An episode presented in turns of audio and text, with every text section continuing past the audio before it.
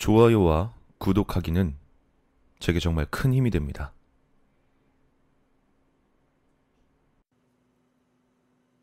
대학 입시를 위해 슬슬 공부를 시작할 때인 고등학교 1학년 여름방학이 거의 끝나갈 무렵에 겪은 일이다. 그 당시 친구와 같이 독서실을 다녔었는데 오전에 학원을 마치고 독서실에 가서 오후 9시까지 공부를 한 뒤 집에 가는 길에 있는 놀이터에서 얘기를 하거나 편의점에서 간단한 간식을 먹고 집으로 귀가하는 것이 주된 하루 일과였다. 그렇게 하루하루를 보내던 어느 날, 여느 때와 같이 독서실에서 공부를 마치고 친구와 놀이터에서 얘기를 나누는데 어쩌다 보니 귀신이나 심령 현상에 대해 이야기하게 되었다. 사실 친구가 귀신 같은 걸 굉장히 무서워했기에 놀려줄 생각에서 시작했던 이야기였다. 그런데 내가 해주는 이야기에 겁에 질려 듣고만 있던 친구가 갑자기 학원 국어 선생님이 해준 이야기라며 조심스레 말을 꺼냈다. 그 선생님은 친척 중에 무속인이 한 분 계시다고 한다. 그 사람은 여러 귀신이나 심령 현상에 관한 책과 문서들을 찾아다니고 심지어 귀신을 부르거나 퇴마까지 해봤다고 했는데 나는 그 당시에 그런 게 진짜 있을 리가. 라고 웃어 넘겼던 기억이 있다. 사실 그 당시엔 귀신 같은 걸 믿지 않았다. 그 일이 있기 전까진 말이다. 친구가 이어서 한 이야기는 귀신을 불러 퇴치할 수 있는 간단한 방법이었다. 친구가 알려준 내용은 대략 이랬다. 장소는 밀폐된 공간. 보통 방 하나 크기의 어두운 공간이 적합하다. 우선 손가락을 반만 오므린 상태에서 검지와 중지만 핀다. 굳이 검지와 중지를 쓰는 이유는 그 손가락이 음기를 가장 잘 느끼기 때문이다. 그 상태로 다리를 어깨 넓이만큼 벌리고 두 팔은 앞쪽을 향하여 구부정하고 편한 위치로 올린다. 이 말까지 들은 나는 웃으면서 장난으로 그 자세를 따라해 보았다. 야, 봐봐. 이렇게 하면 되는 거야? 그랬더니 친구는 웃으면서 아무나 되는 건 아니라고 대답했다. 그 친척이라는 사람처럼 태어날 때부터 음기를 잘 느낄 수 있는 사람이나 신내린 사람이 귀신과 접할 가능성이 높단 것이었다. 계속해서 설명하자면 그 자세로 눈을 감은 뒤 다른 생각을 하지 말고 앞으로 올린 손 검지와 중지 부분에 모든 감각을 집중시킨다. 그리고 기체조를 하듯이 몸에 있는 양기를 단전에서부터 손가락 끝으로 전달시킨다고 생각하면 된다. 그렇게 모든 감각을 손끝으로 보내는 것만 생각하다 보면 어느 순간 손끝에 뭔가 느껴지면서 등골이 오싹해진다고 한다.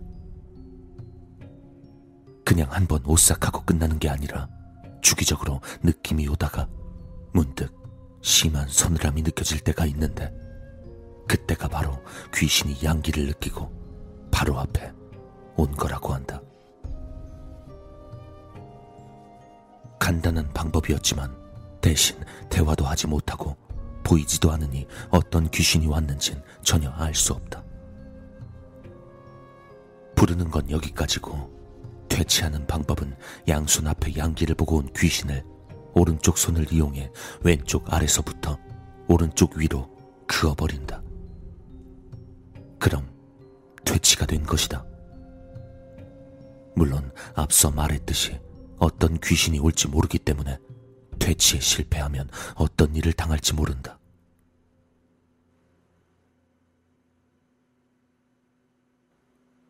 친구의 말은 여기까지였고, 우린 서로 집으로 돌아갔다. 집에 도착한 뒤 씻고 나서 컴퓨터 앞에 앉았을 때가 11시. 인터넷을 끄적이다 친구가 했던 말이 생각나 호기심에 위 방법대로 귀신을 불러보기로 했다. 방 안의 모든 불을 끄고 컴퓨터만 켜놓은 채로 아까의 자세를 취하고 조용히 집중해 보았다.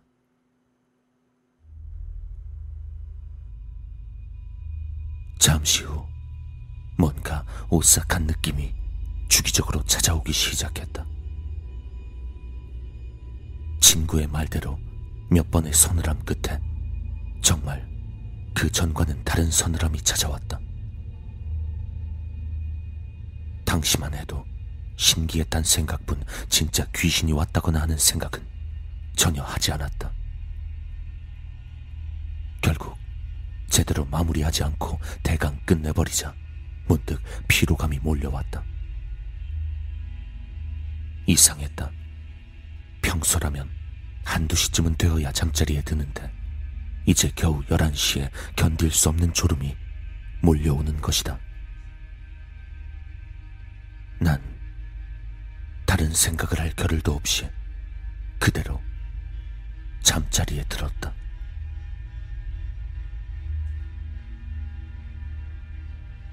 엄청 오래 잔 것 같았다. 적어도 내 느낌엔 그랬다. 하지만 어느 순간 갑자기 눈이 떠졌다. 마치 아예 잠을 자지 않은 것 같이 뚜렷한 의식이 있는 채로 말이다. 그리고 잠시 후 몸을 전혀 움직일 수 없다는 걸 알게 되었다. 말로만 들어왔던 가위에 눌린 것이다.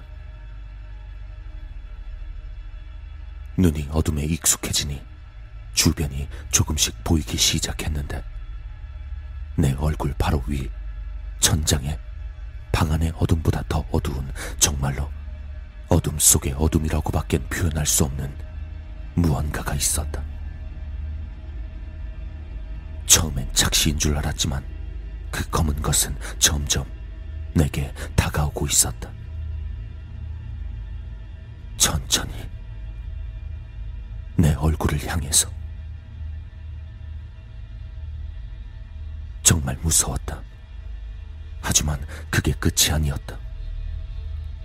그 검은 게 내려오면서 웅얼웅얼하는 이상한 소리까지 들려왔다. 너무 무서워서 필사적으로 움직이려고 노력했지만 망할 놈의 몸은 움직여주지 않았고 검은 형체가 어느 정도 내려오자 점점 사람 얼굴의 형상을 띄었고 소리도 더 또렷해져 왔다. 내용은 잘 들리지 않았지만 뭔가 여러 사람이 속삭이는 것 같은 소리였다. 그러다 그것과의 거리가 30cm 정도도 안 남았을 즈음 난 그 끔찍한 것의 형상을 제대로 볼 수 있었다. 그것은 한 사람의 얼굴이 아니었다. 여러 사람의 얼굴이 빠른 속도로 바뀌고 있었다. 일그러지고 찢어지고 구겨지면서 변하는 그것은 너무도 기괴한 모습이었다. 그리고 그것이 내는 소리 중에서 조금씩 알아들을 수 있는 말이 들려오기 시작했다. 눈물이 나왔다. 정말 눈물이 날 정도로 극도의 공포가 느껴졌다. 그 얼굴이 5cm 정도까지 다가올 때쯤 지금 생각해도 소름이 돋는 하나의 목소리가 뚜렷하게 들려왔다. 그렇게 죽고 싶었냐? 그 말을 시작으로 천장이 내게 빠르게 다가오기 시작했다. 처음엔 천장이 내려오는 줄 알았지만 그게 아니었다. 내가 위로 떠오르고 있었다. 동시에 몸이 자유로워짐을 느꼈다. 급히 몸을 돌려 아래를 보니 침대 위에 누워있는 나의 모습이 보였다. 이해할 수 없는 상황에 내가 굳어 있을 때 그렇게 죽고 싶었냐? 내 바로 옆에서 다시 한번 또렷한 목소리가 들려왔다. 기절할 듯 놀라 고개를 돌린 곳엔 계속해서 바뀌고 있는 수십 명의 얼굴이 하나같이 웃는 표정으로 날 바라보고 있었다.